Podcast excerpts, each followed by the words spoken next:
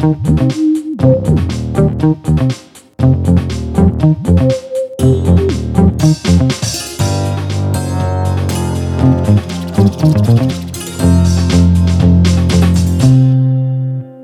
Всем привет! Это подкаст Soundstream «Дневники Лоры Палны». Меня зовут Маша. Меня зовут Митя, и мы снова погружаем вас в историю очередного серийного убийцы.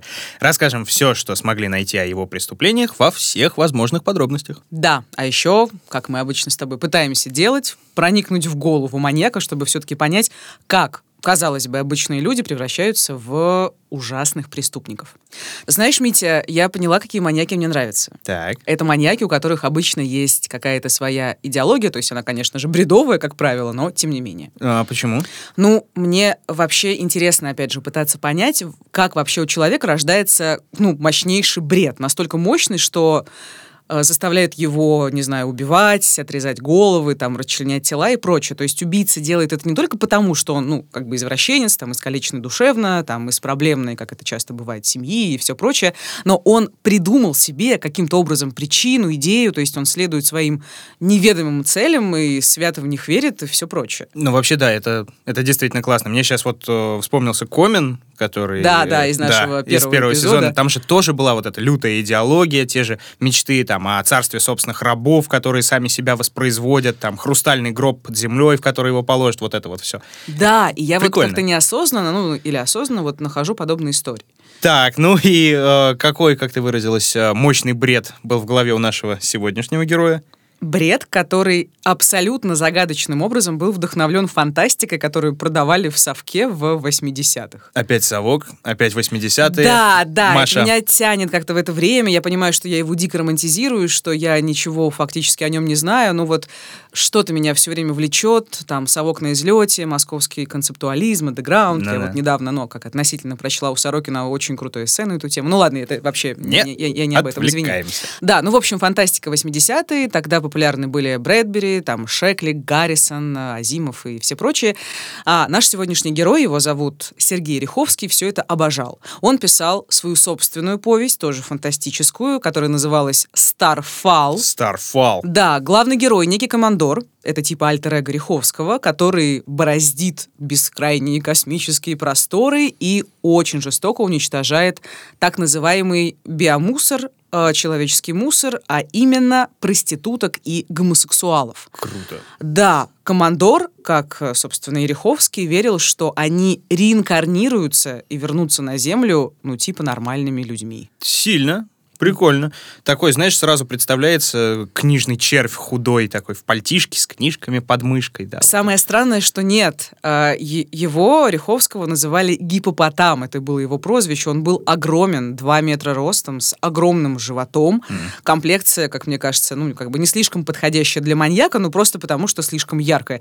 Но, тем не менее, за 5 лет он умудрился совершить почти 20 убийств и нападений. Выжили только двое. А он, как и свой персонаж, он убивал, э, как я понимаю, только проституток гомосексуалов. Ну, гомосексуалов, да, но с проститутками все было сложнее. Вообще-то он не убил ни одной. Ой. А, Женщины, которых он убивал, это в основном были пенсионерки там за 60, за 70 лет, то есть совершенно неясно, с чего он их подозревал в проституции. Ну, понятно, что идеология Риховского, конечно, она была не только фантастикой, да, спровоцирована, у него, ну, очень много чего было намешано в голове. Короче, непростая история, давай я расскажу сначала.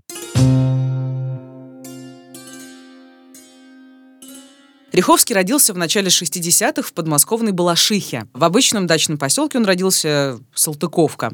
Тогда Балашиха еще не была таким престижным местом там для жизни, как сейчас. Семья Риховского — это простые работяги. Риховский много болел, его всячески оберегали. А Какие у него были особенности в детстве? У него был лишний вес, и несколько запоздалое развитие, как считалось, в юности у него были проблемы с речью и, ну и, наверное, да, проблемы с социализацией да, были, да, да, да, такое вот. да, прям с языка снял. Совершенно верно. У него особенно не было друзей, там, ну, представь себе, полный мальчик, который все время болеет, мать его излишне опекает и все Мгм. такое. Он был очень замкнут и предпочитал людям животных. И он, кстати, относился к ним, ну, очень трепетно. Там, меня это удивило, потому что я читала до этого много историй, когда у будущих маньяков в детстве просыпаются какие-то садистские наклонности, а у Риховского этого не было. Мгм. То есть он рыдал, когда у него умер попугай, там, потом потом у него умер котенок, он тоже рыдал. Он обожал сидеть перед аквариумом, там, смотреть на рыбок. Но вместе с тем у него было довольно противоречивое поведение. Вот что, например, рассказывала его мама Пелагея Риховская. Очень спокойный был, но он очень вспыльчивый, очень нервный. Бывало, из школы идет, ребятишки его дразнят. Конечно, он переживал. В школу пошел он вовремя. До четвертого класса нормально учился. А потом, конечно, стал хуже плохо, отучиться. Ну, закончил 8 классов, потом в ПТУ учился. До 16 или до 17 лет астма. Он даже задыхался. Ко мне как к матери он относился нормально, нормально относился. Особо не грубил, правда, вспыльчив, что-то такое упреки, а чтобы это, такие грубости, как это, в связи с этим никогда даже не говорил. Ну, кстати, не знаю, вот эти же все резкости, там еще что-то, это все можно списать и на переходный возраст обычный. Ну, может быть и так, но, как я поняла, у него, в принципе, в течение жизни эти качели как-то проявлялись. То, то, он, то он был совершенно спокоен, то он там мог быть резок, агрессивный mm-hmm. и все прочее. А, в общем, что было дальше? В ПТУ Риховский выучился на электромонтера, работал по специальности, потом поменял работу. Ну, несколько раз он ее менял. Был то слесарем в таксопарке, то электриком, то охранником. Ну, в общем-то, хобби чтение фантастики и радиоприемники, которые Риховский любил мастерить в свободное время. Ну, такая, да, довольно обычная биография трудового парня. Наверное, потом там женитьба, семья, то все. Нет, к сожалению или к счастью, не знаю. В общем, нет. Риховский пытался ухаживать за девушками, но делал это очень неуклюже, иногда проявлял агрессию, поэтому его отвергали. И вот как раз в момент очередного неудачного романа у Риховского что-то щелкнуло. В 20 лет, всего в 20 лет, Риховский начинает почему-то нападать на женщин, в основном на пожилых. Известно, почему именно на пожилых? Ну, есть одна версия, не знаю, насколько она как бы релевантна. Возможно, он таким образом пытался выместить злость на женщин в принципе. Тогда у него этой идеологии еще не возникло. Еще одна неприятная деталь. Некоторых пожилых женщин он насиловал, но он их не убивал, серьезно, во всяком случае, поначалу не калечил, но это не относится к серии его основных преступлений. Короче говоря, он совершил 11 нападений, его поймали, посадили в тюрьму, официально за хулиганство, как ни странно, не за изнасилование. Почему не смогли доказать просто или что? Ну, может быть, не смогли, а может быть, ну, не хотели ломать жизнь, знаешь, там часто бывает молодому парню. А-а. Но тут был другой момент. В колонии Риховского сразу опустили, как новичка. Плюс сокамерники узнали, за что действительно его посадили.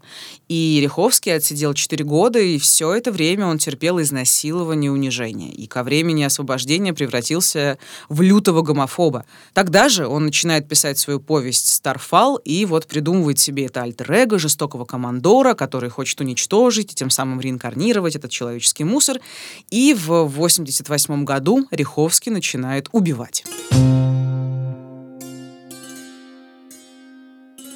Первая жертва Риховского – гомосексуал. Это обычный советский мужчина с семьей дочкой, ну, который скрывал свою ориентацию. Как мы помним, тогда за нее светил уголовный срок. Ну, это, кстати, да, как и во многих странах, по-моему. Мне кажется, что только в середине прошлого века в Великобритании, по-моему, отменили смертную казнь за это, за все дело. Да, да, вот. да. Ну, в общем, было опасно. Они с Риховским познакомились где-то в Москве, потом поехали в Подмосковье, в поселок Бица, чтобы там вместе где-то провести время. Они шли через лес, и Риховский напал на мужчину внезапно, убил его несколькими ударами отвертки. Потом он его раздел, положил животом вниз поперек сваленной березы. Вот таким образом он хотел намекнуть полицейским, тогда милиционерам, на ориентацию убитого. Цинично как-то, да. Да. Недвусмысленно. Мерзко. А э, нашли его, да, в итоге? Да, да, мужчину нашли, но никаких следов преступника, к сожалению, не обнаружили. Потом Риховский снова в Подмосковье, где он, в общем-то, и совершал все свои убийства, он напал на 70-летнюю женщину, которая шла к своему дачному участку. Он нанес ей 14 14 ударов отверткой. 14. Да, жесть. Ереховский решил, что бабушка мертва, стащил у нее 45 рублей из кошелька и убежал. Но женщина была жива. Ее через некоторое время обнаружил ее сосед. У нее голова, косынка на глазах, наверное. Вся, вся в крови? Вся в крови, платье в крови. Вот. Я подошел, спросил у нее, что случилось. Вот она сказала то, что на нее сзади напал мужчина. Она не видела его? Она не видела его. Я спросил, кто. Она сказала то, что не знаете. Нажал сзади. Какая жесть. 14 ударов и выжить после этого. Да, к сожалению, бабушка умерла в больнице, она Риховского не разглядела, никакой ценной информации сыщики, к сожалению, от нее не получили. А потом Риховский внезапно убивает 16-летнего мальчика-лыжника Ваню в Измайловском парке. Твою мать. А, а почему вдруг? Ну, по всей видимости, просто из спонтанной злости. Ваня нечаянно задел его лыжной палкой и не извинился. А, ё-моё. Еще есть версия, что он напомнил маньяку кого-то из тюремных насильников. Короче, неясно, что там в голове у Риховского щелкнуло. Мгм. Он следовал за Ваней, убил его на 11 километре МКАДа, задушил шарфом и проткнул тело лыжной палкой. Какая жесть. Слушай, это же не так-то легко, наверное, Ну, лыжной ну, он палкой. же сильная, огромная двухметровая детина. Э, Этот Ваня, этот несчастный мальчик, он занимался спортивным ориентированием, ходил на лыжах, э, там по специальным маршрутам. И его отец, Николай Антошин, знал, где может быть сын, и пошел его искать сам. Тогда взял я карту маршрута и пошел по тому же маршруту, что и Ваня. Говорит, посиди здесь, подожди меня. Ну, там вот здесь была первая отправная точка. Я увидел следы. Кепку Ванину. Ну и вот так в стороне, вот в ямке. Я нашел его. Да, слышал он там, к Гале обращается, это его жена. Она перенесла инсульт, э, больше не может ходить и передвигается на инвалидной коляске. Ой, ну что ж так. Ну, в общем, после этого чудовищного преступления Риховский возвращается, ну, как бы к не менее чудовищным, но к пенсионеркам. Как правило, он караулит их на остановках на дорогах Подмосковья. Но ему не везет. Он совершил два нападения подряд, и обе жертвы выжили. Ну, это несмотря на то, что он был такой, как ты говорил, огромный, такой сильный. Да, вот. да, так просто получилось. Одна была в толстом пальто, дело было зимой. Риховский в этот раз действовал складным ножом э, и не смог ей нанести никаких э, серьезных увечий. Ага. А, женщина выбежала на проезжую часть, поймала машину, уехала в больницу, ну и, в общем-то, все с ней в итоге нормально. А вторая пенсионерка, Ирина Фурманова, сумела так сильно укусить Риховского, что тот растерялся, и она убежала. Вот что она сама об этом рассказывала. И вышел на меня из-за де- за дерева. Я, конечно, почувствовал недоброе, только прошел, и сразу мне рот вот так вот. Ну, я сразу раздирать стал его руки, стал кричать «помогите». А он мне, значит, стоит сзади и шепчет на ухо «молчи, сука, молчи». Его палец вот этот попал мне в рот, и я, я вот как молния все равно. Я этот палец его стиснул зубами с такой силой, что думаю, черт с ними, с зубами, лишь бы остаться живой. Круто. Прям реально круто. Да, да, Молоток. да. Это вдохновляет, когда Да, такие да, истории да, читаешь посреди этого мрака. И, кстати, женщина рассказывала, что Риховский бормотал что-то в духе «Моя миссия — возрождение». Слушай, а, если у него была такая зацикленность насчет вот этого биомусора, плюс то, что он лютый гомофоб, а, почему среди его жертв на тот момент был пока только один, насколько я понял, гей? И где же возрождение? Ну, не очень понятно. Ну, вот вообще самое жуткое впереди. Ну, опять же, как я уже говорила, пожилые женщины почему-то у него коррелировались в голове с проститутками. Ну, черт его знает почему.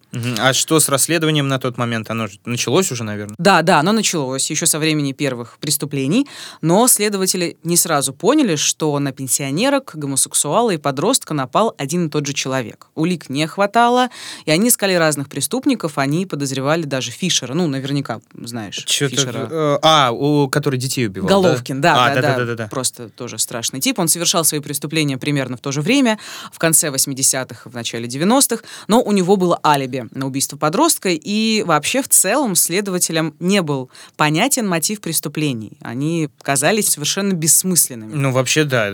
Его- Их даже если связать вот с этой всей его концепцией Да, космического да, биомусора... согласна, это все равно странно. В общем, пока следователи безрезультатно ищут Риховского, тот продолжает убивать. Ну, к сожалению, удачно. Снова пенсионерок, некоторым из них он отрезает головы и, извини, пожалуйста, за подробности, вспарывает животы.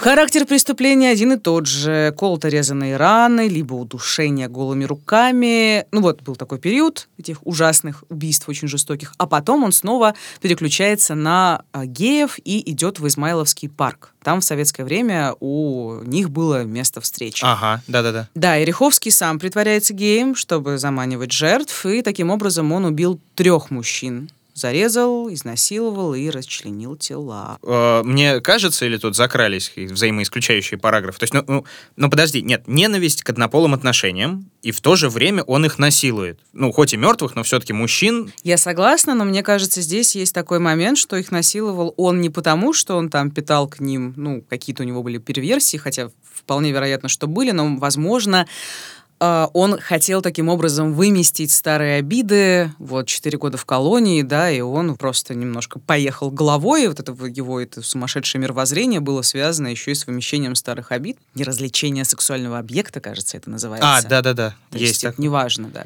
как- кого, главное, что ты с ним сделать. Ну и, наверное, да, это как-то панику какую-то спровоцировало у людей. Да, спровоцировала. Следователи, это было уже в 93 году, все-таки составили фоторобот Риховского и начали ползти слухи о том, что есть вот такой гипопотам, гигантский двухметровый мужик-убийца. И А подожди, пожалуйста, а почему гипопотам?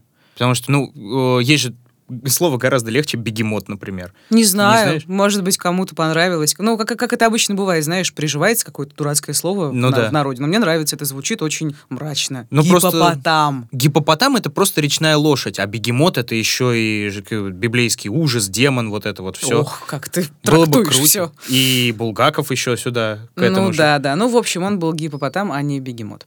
Ну и что еще важно сказать? Важно сказать, что улик стало больше. То есть, понятно, была сперма, отпечатки пальцев, и на одном из мест преступлений следователи нашли огромную перчатку Риховского. М-м. Плюс стало понятно, что гипопотам особенно не любит мужчин вот нетрадиционной ориентации.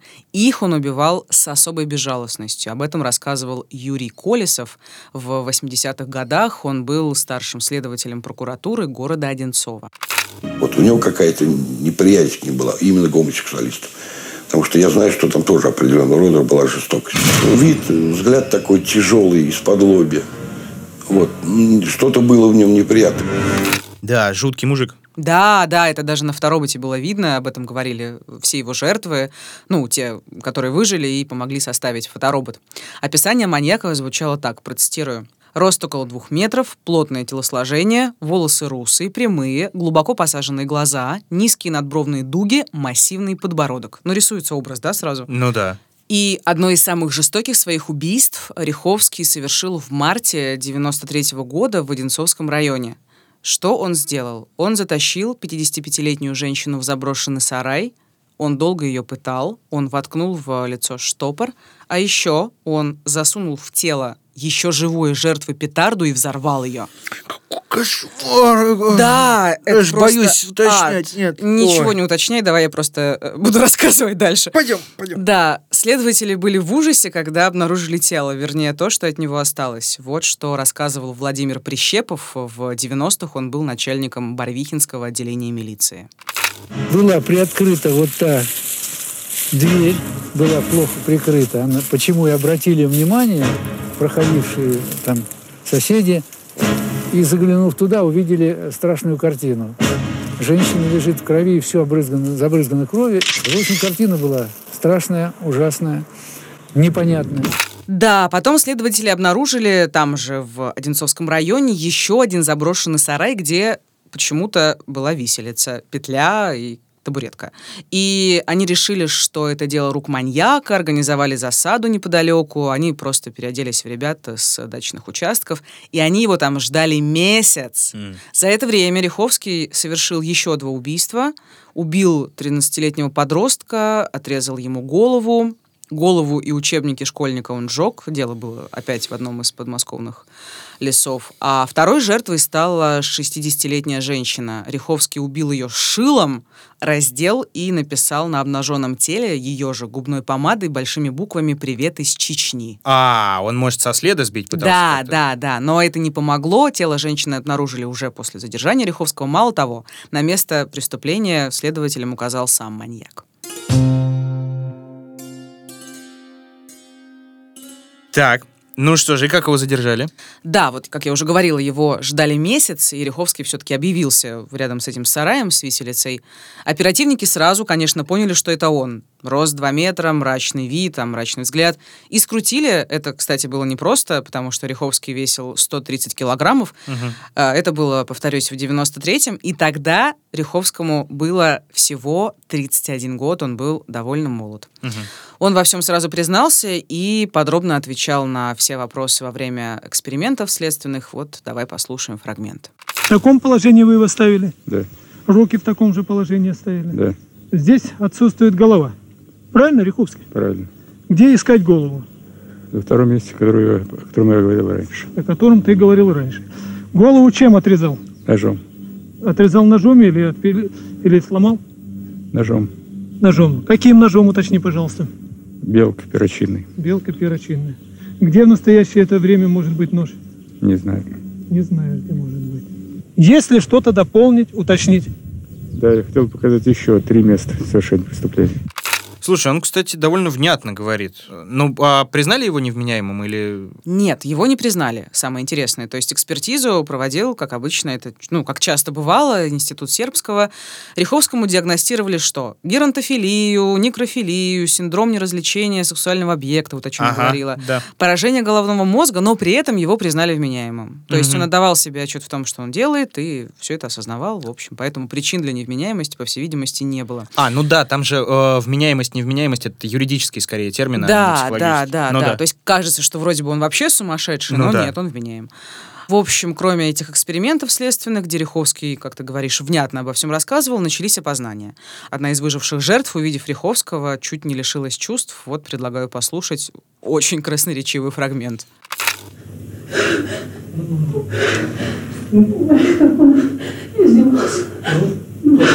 Слушай, очень сложно себе представить, как это еще раз с этим столкнуться. То есть это, ну, да, да. второй удар и не, не слабый по психике. Вообще не могу себе представить.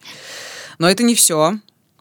Так. А, то есть страдали не только сами выжившие жертвы. Дело Риховского принесло очень много боли многим. А, Заседания суда были очень эмоциональными, супер драматичными. Вот, например, реакция одной из потерпевших, а, чьего сына убил Риховский. Я перед этим потеряла старшего сына. Мне тяжело очень. И вот через два с половиной месяца, месяца этот ублюдок отнял у меня последнего сына. Я прям не могу, мне жить не хочется.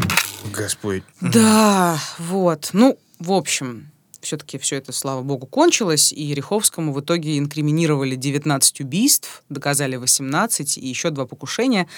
Следователи отмечали, что степень жестокости убийств, ну, тоже любопытный факт, она шла по нарастающей, то есть каждое последующее преступление было жестче предыдущего. Кстати, наверное, под этим и психологическая база какая-то может быть, там, не знаю, синдром специальный, еще что-нибудь. Ну, то есть, понимаешь, о чем я, да? То, что играет тут роль, что он входил во вкус, упивался безнаказанностью, и поэтому, ну, грубо говоря, зверел с каждым... Да, просто я тоже натыкаюсь на это не в первый раз, что убийца входит в раж и все жестче, жестче, жестче, жестче, а потом, ну, к счастью, некоторых из них ловят. А Риховский до последнего надеялся, что его признают невменяемым, отправят в психиатрическую лечебницу, но на оглашении приговора, который мы сейчас послушаем, этого не произошло. Всего им лишено жизни 18 человек, в том числе двое несовершеннолетних. С учетом всех этих обстоятельств Ряховский заслуживает применения к нему исключительной меры наказания – смертной казни.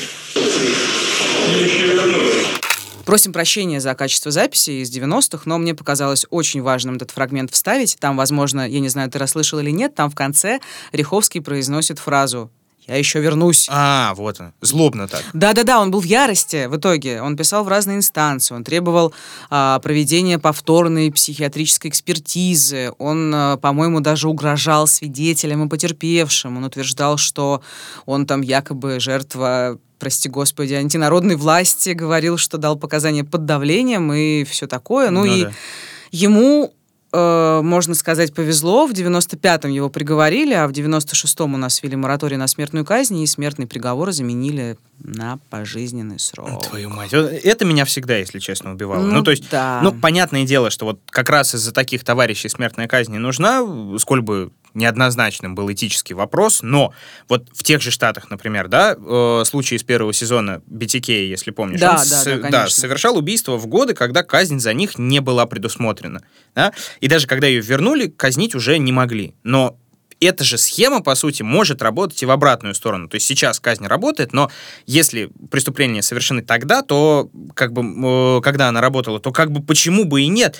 Не, извините, меня печет. Вот родственники погибших были вот возмущены ровно тем же, о чем ты говоришь. Вот можно послушать сына одной из убитых женщин Михаила Расторгуева.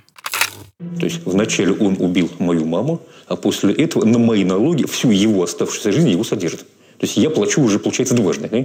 Первый раз я плачу потери, то есть ущербом, который мне нанес так юридическим языком, и второй раз я плачу за его содержание. То есть я плачу за то, что он второй раз то же самое не сделал. Вот. Извините, где логика? Извините, где логика? Действительно его можно понять. Да, конечно. Ну, в общем, Риховского определили в одну из мордовских колоний. В колонии он очень сильно похудел. А еще вдруг внезапно, как это часто бывает, понял, что он там православный. Направо-налево цитировал Священное Писание. И вот пару раз он давал интервью. И вот предлагаю послушать фрагмент одного из них. Гуманизм – это что такое в вашем понимании? Гуманизм? Угу. Добро, доб- доб- доброта. Доброта сердечное отношение к людям. Я не лучше всех и не хуже всех. Хуже только в чем? Тем, что произошло. Вы сейчас не можете ничего объяснить? Нет, из того, что произошло, я не смогу объяснить ничего.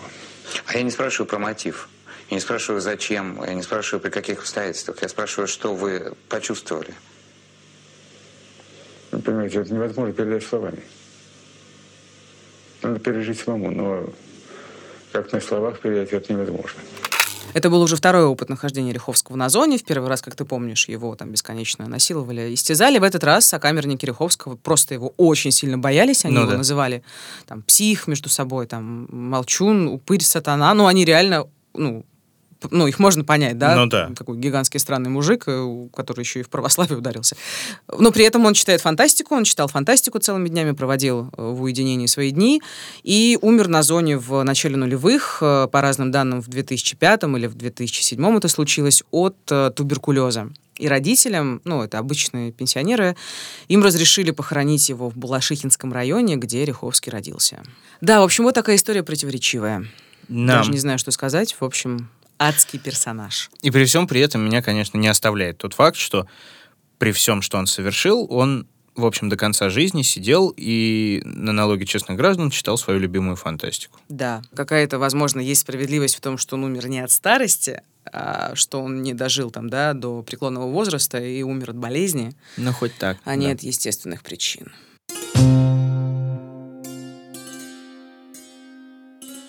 Это был подкаст «Дневники Лоры Палны». Меня зовут Маша. Меня зовут Митя. Подписывайтесь на нас везде. И слушайте наши новые выпуски в мобильном приложении SoundStream на любых удобных вам платформах. И, конечно, мы всегда ждем от вас фидбэк, обратная связь. Очень-очень-очень нам важно. Мы любим общаться с вами. Мы вообще вас любим. Вы же это все слушаете, это так здорово. Конечно. Поэтому мы очень ждем от вас комментариев и оценок. Будьте осторожны. И будьте счастливы.